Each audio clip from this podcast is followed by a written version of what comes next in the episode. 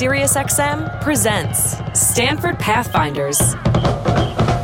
Stanford has 225,000 alumni living all over the globe in 151 countries, and they're some of the most amazing people you would ever want to meet. A show about how the graduates of Stanford University are changing our lives and the world. We'll hear very interesting things from business leaders in the technology sector, but well beyond that, the worlds of politics, entertainment, business, and beyond. Inspiring stories from America's innovation heartland. It's a place where people look to the future, not to the past, where they don't rest on their laurels. Think about the gold rush. Think about Stanford being formed in the late 1800s. And then Stanford was the beginning of Silicon Valley. And the ethos of Silicon Valley is deeply embedded in the Stanford spirit. It's a spirit of innovation, experimentation. It's a spirit of being willing to try new things and risk failure as long as you fail forward. Welcome to Stanford Pathfinders.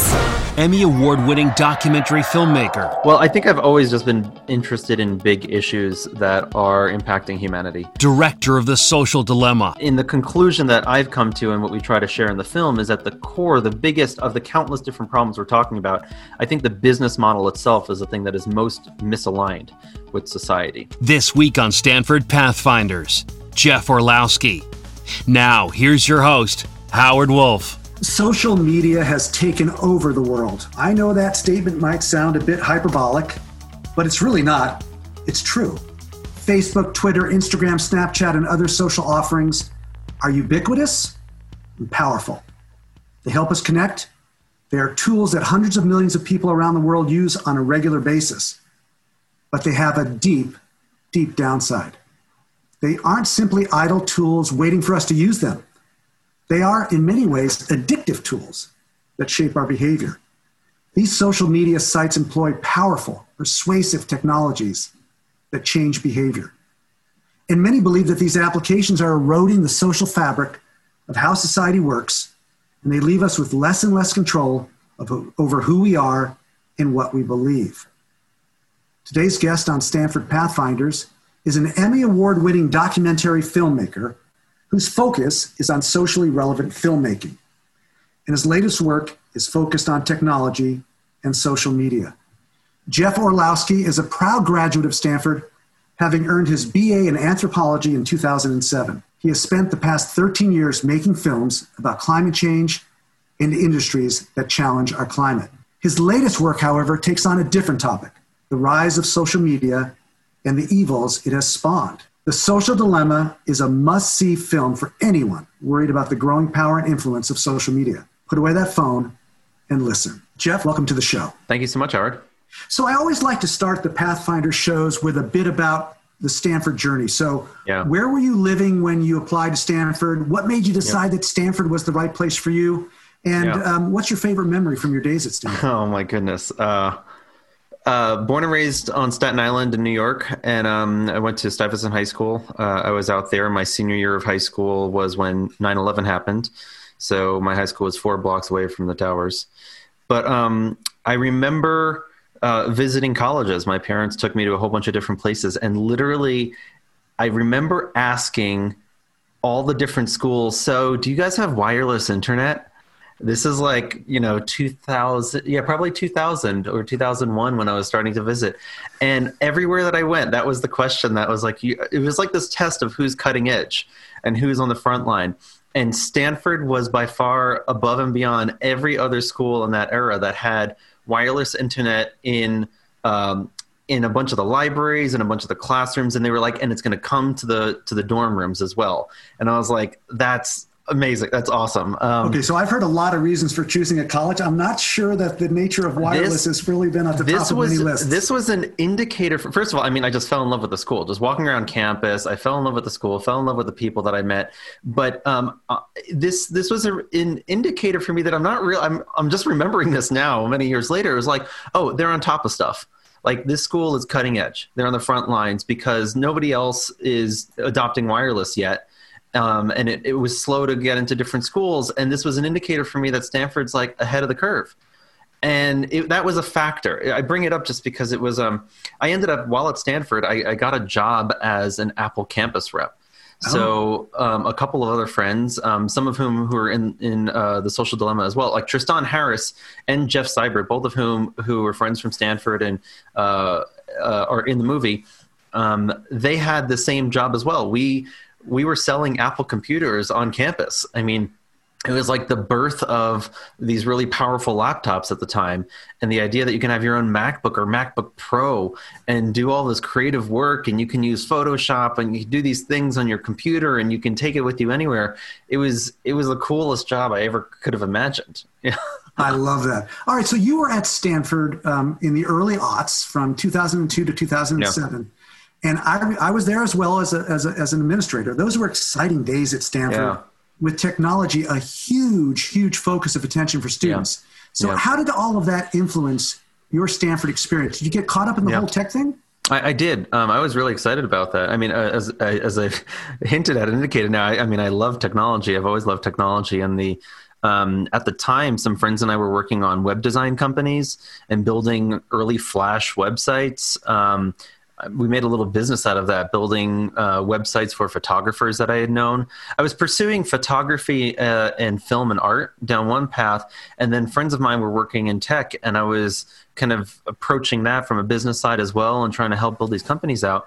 Um, some of those friends went on to create other tech companies. Um, uh, it was uh, towards the later years is when the iOS um, App Store opened up and then that was just like a huge birth in opportunity and technology um, in terms of making your own your own uh, applications that could live on the iphone. So it, was something that just always I, I loved. Uh, I was excited by. I really tried to take as many classes as I could at Stanford. I actually um, I lived in four class dorms um, my first couple of years, and I asked the upperclassmen what were the best classes that they took at Stanford. Smart. Move. And I built an entire spreadsheet around I reviewed every page in the course bulletin and every recommendation from an upperclassman and I maximized a spreadsheet for the classes that I wanted to take and that reverse engineered me into an anthropology major that was a flexible major that still had classes I had interest in but I could really take as many different classes as I, as I possibly could with with the subjects I was interested in. Oh, I love that story. All right, so we're going to talk about the social dilemma in a second but yep. first I want to talk about your career before yeah. that film. So, yeah. Chasing Ice, Chasing Coral are documentary films you made that take on, well, they take on the fossil fuel industry and they also sort of promote sort of a discussion of climate change. Right, right. Um, how'd you end up focusing on that industry? And then what made you change um, right. most recently? Well, I think I've always just been interested in big issues that are impacting humanity. And I was given access to a story about climate change. Um, uh, given access, I don't know if that's the right way to say it, but I, I, w- I met a photographer through a friend, this photographer, James Balog, who was doing a big project documenting glaciers. And he had this whole concept. This was during my senior year in 2007. I'd taken a year off. I was class of 06. I took a year off and studied Chinese in Taiwan, lived with family in Taiwan, um, and then came back and, and was class of 07. And it was during spring break of my senior year that I had an opportunity to go to Iceland on a photo expedition with the National Geographic photographer. Oh, how cool! And it was that? like the coolest friggin'. I, yeah. I remember reaching out to the Stanford um, Alpine group. I've never done any alpine climbing. I've done rock climbing. I took the Stanford rock climbing class, and like I loved rock climbing. And um, but I'd never done anything on ice, and so I borrowed from some random uh, grad students at Stanford ice axes and crampons nice. and gear. Um, there's actually a really, really brief moment in Chasing Ice where I'm wearing ice climbing gear in a hallway in Twain. And there's just like this very brief passing moment. And, um, and that's how things got started. And then, uh, uh, there was an opportunity to go with that same photographer to Greenland when he was installing cameras in Greenland, and that was like the two weeks right before my graduation that year. So I left during the last couple of weeks of school, and uh, I had already I had a you know a senior quarter, so I had done. Uh, Don't worry, I won't classes. tell anyone. Don't worry. Exactly. I was like, wait a second, I'm going on the record on this. All my classes were done. Was on the on a path for graduation. Went out to Greenland, um, and I almost missed my flight back to get back to Stanford in time for graduation.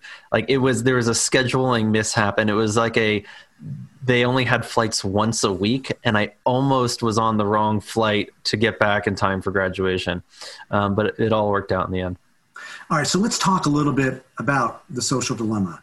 Yeah. So, for those who have not yet seen it, and everyone should see this film, help us understand what the film's about, how it came to be, and why you found it such an important topic Yeah. to address. Yeah. You, you made a statement with this film. Uh, I think we did. Yeah. Um, I going back to chasing ice and chasing coral. I, I think I've always just been interested in these big issues, and those were ways. Those two films were opportunities that we had to explore the consequences of climate change on our planet, to see and to visualize what was happening to society as a result of this extractive business model known as the fossil fuel industry. In 2017, um, Tristan Harris posted on Facebook an interview that he did with Anderson Cooper uh, for 60 Minutes. And I saw this post, and it was like, wait a second, this friend from Stanford who worked at Google is on 60 Minutes talking about how they're designing manipulative technology that can overwhelm and overpower the human users. I had, I had so many friends who worked at Facebook, Google, Twitter, all these companies, Instagram, and I'd never really heard a critique about harms coming out of the companies. So I reached out to Tristan, um, and we caught up in San Francisco and started hanging out. And I started listening to him talk to other people, and was realizing what was going on. And one of the first things I did was reach out to other friends who worked in the tech industry, and I was like, "Wait a second, this is what I heard Tristan say. What do you think about this? Is there These something Stanford, to this?" old Stanford friends of yours? Stanford yours. alumni Yeah. who worked. Um, uh, honestly, the very first person I went to was um, Jeff Seibert, who's in the film. Um, and Jeff is somebody that I've known for a very, very long time, and uh, he's a person who I met Tristan through in passing uh, while while in undergrad. And so I went to Jeff and I was like, "This is what I heard Tristan say. Like, is there something to this?" And Jeff's response was, "You know, I was reluctant at first. I didn't get it at first. I, you know, the first time I heard him talking about this, but I started thinking about it more, and it started to click and make sense for me." And he had come to a very very similar conclusion. And i was like okay these are two people that i respect who worked within the industry who have gone through this this process of questioning their beliefs and questioning their stance. And they they came to a different conclusion around what this technology was actually doing. And that's kind of what what sparked everything um, and and led down this this path. There's a tristan references um, our tech crisis as a climate change of culture. And when I heard that, it was also like, okay, well, you, you knew how to speak to my heart because um, uh, this is uh, another massive societal scale um, tectonic level shifts that we're seeing happening invisibly. You know, we can't see carbon going into the atmosphere and we can't see what the code is doing to each and every brain on the planet and how it is invisibly reshaping our society right underneath our noses and it, it just became such a compelling concept to organize a film around.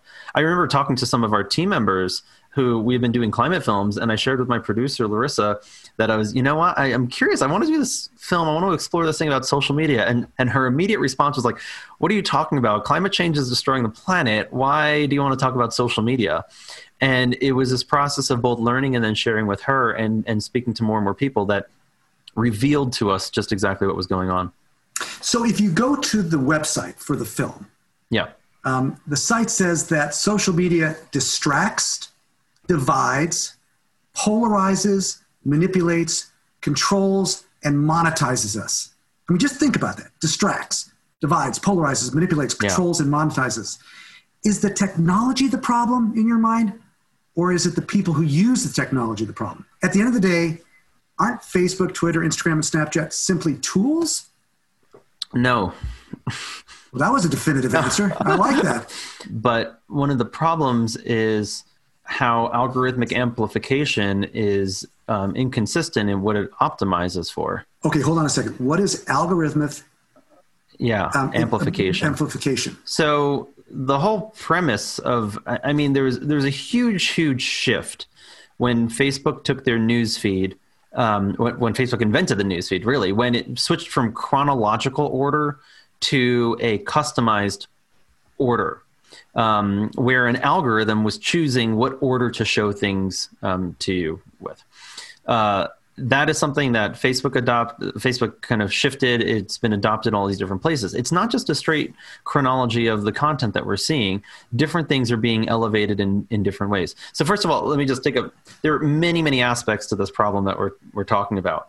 Um, in the conclusion that I've come to and what we try to share in the film is at the core, the biggest of the countless different problems we're talking about, I think the business model itself is the thing that is most misaligned with society that they have um, sort of unintentionally backwards you know they've walked themselves backwards into this business model where because they're based on advertising and because they have developed um, micro targeting surveillance driven advertising they have this entire infrastructure that is just dedicated to collecting as much information about you as possible to learn as much about you as possible to target um, particular type of content to you and what they have learned and what they've seen is how incredibly effective they can be at both commanding your time and attention and to place quote unquote relevant ads in front of you.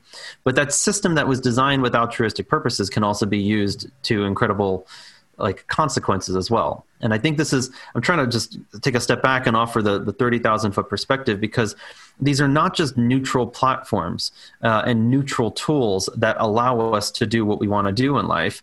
Um, they have their own goals and intentions. They have their own ways and means and ability to get users to do particular things.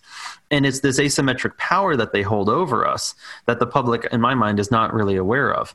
Um, just how many data points that they have on us is overwhelming. In essence, the business model is addiction they hate saying that, and I normally don't use that language, but um, what is true is our time is their money. They they try to say that we're not the product, right? And there's this mindset. Um, there's this quote that many have used: "If you're not paying for the product, you are the product." Like we are the thing that is being marketed to advertisers and other manipulators. It's because of us, because of how. Um, how engaged we are because of how often and how much we use these platforms that's the thing that they're selling of value so, and not only are we the thing being sold, but they have figured out more and more effective and persuasive means to get us to spend more time and to steer us in particular directions to better sell us. So there was a great moment yeah. in the film where you talked about what happens if a person living in one state puts in the term what is climate change?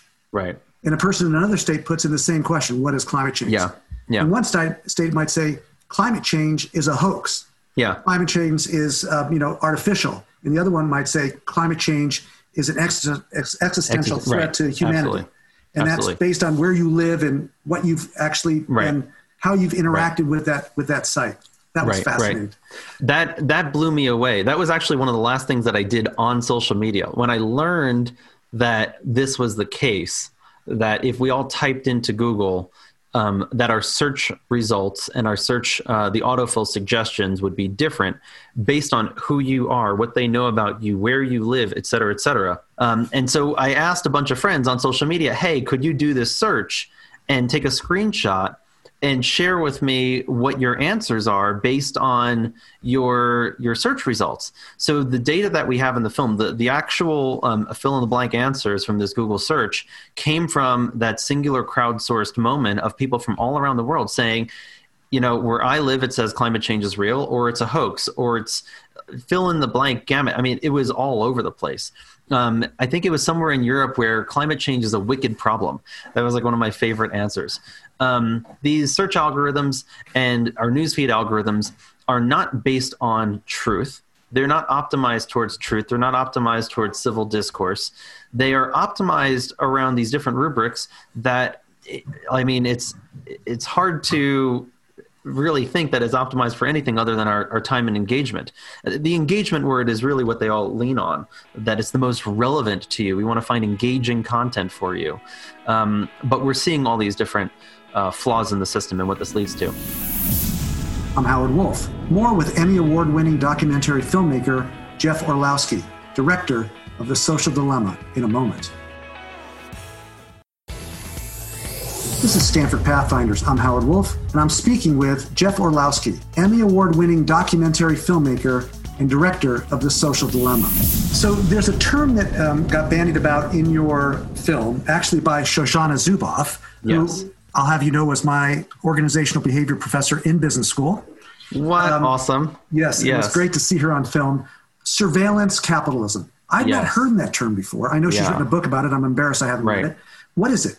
I think the best way to frame surveillance capitalism is an analogy that Shoshana uses, where she compares surveillance capitalism to industrial capitalism.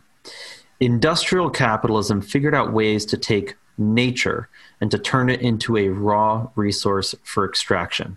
Surveillance capitalism has figured out ways to take human nature and to turn human nature into raw resources for extraction we through our interactions with our devices our phones we leave these digital breadcrumbs these these footprints all of these things that we do all of the places that we go the physical places that we go or the digital places that we go.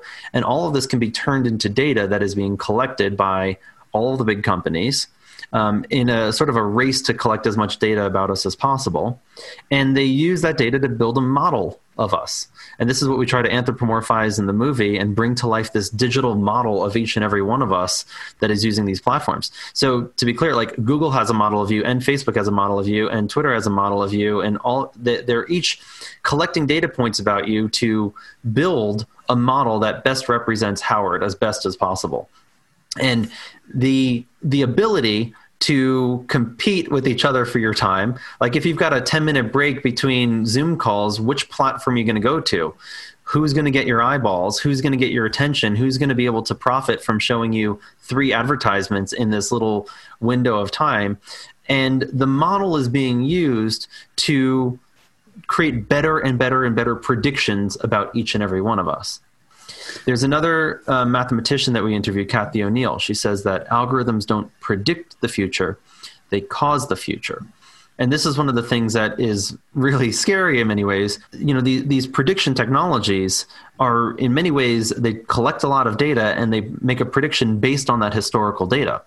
And so what ends up happening is you get these reinforcements that get created into these systems because if I know a whole bunch about you, the, the algorithm will know what you believe in or what you think or what you're more likely right. to engage with compared to other things. One of the things that Tristan talks about, like imagine you had two different feeds that were next to each other. One is the Walter Cronkite rational, slow, in-depth, nuanced feed, and the other feed is uh, more clickbaity, extreme language, um, very emotional language, anger, outrage, etc.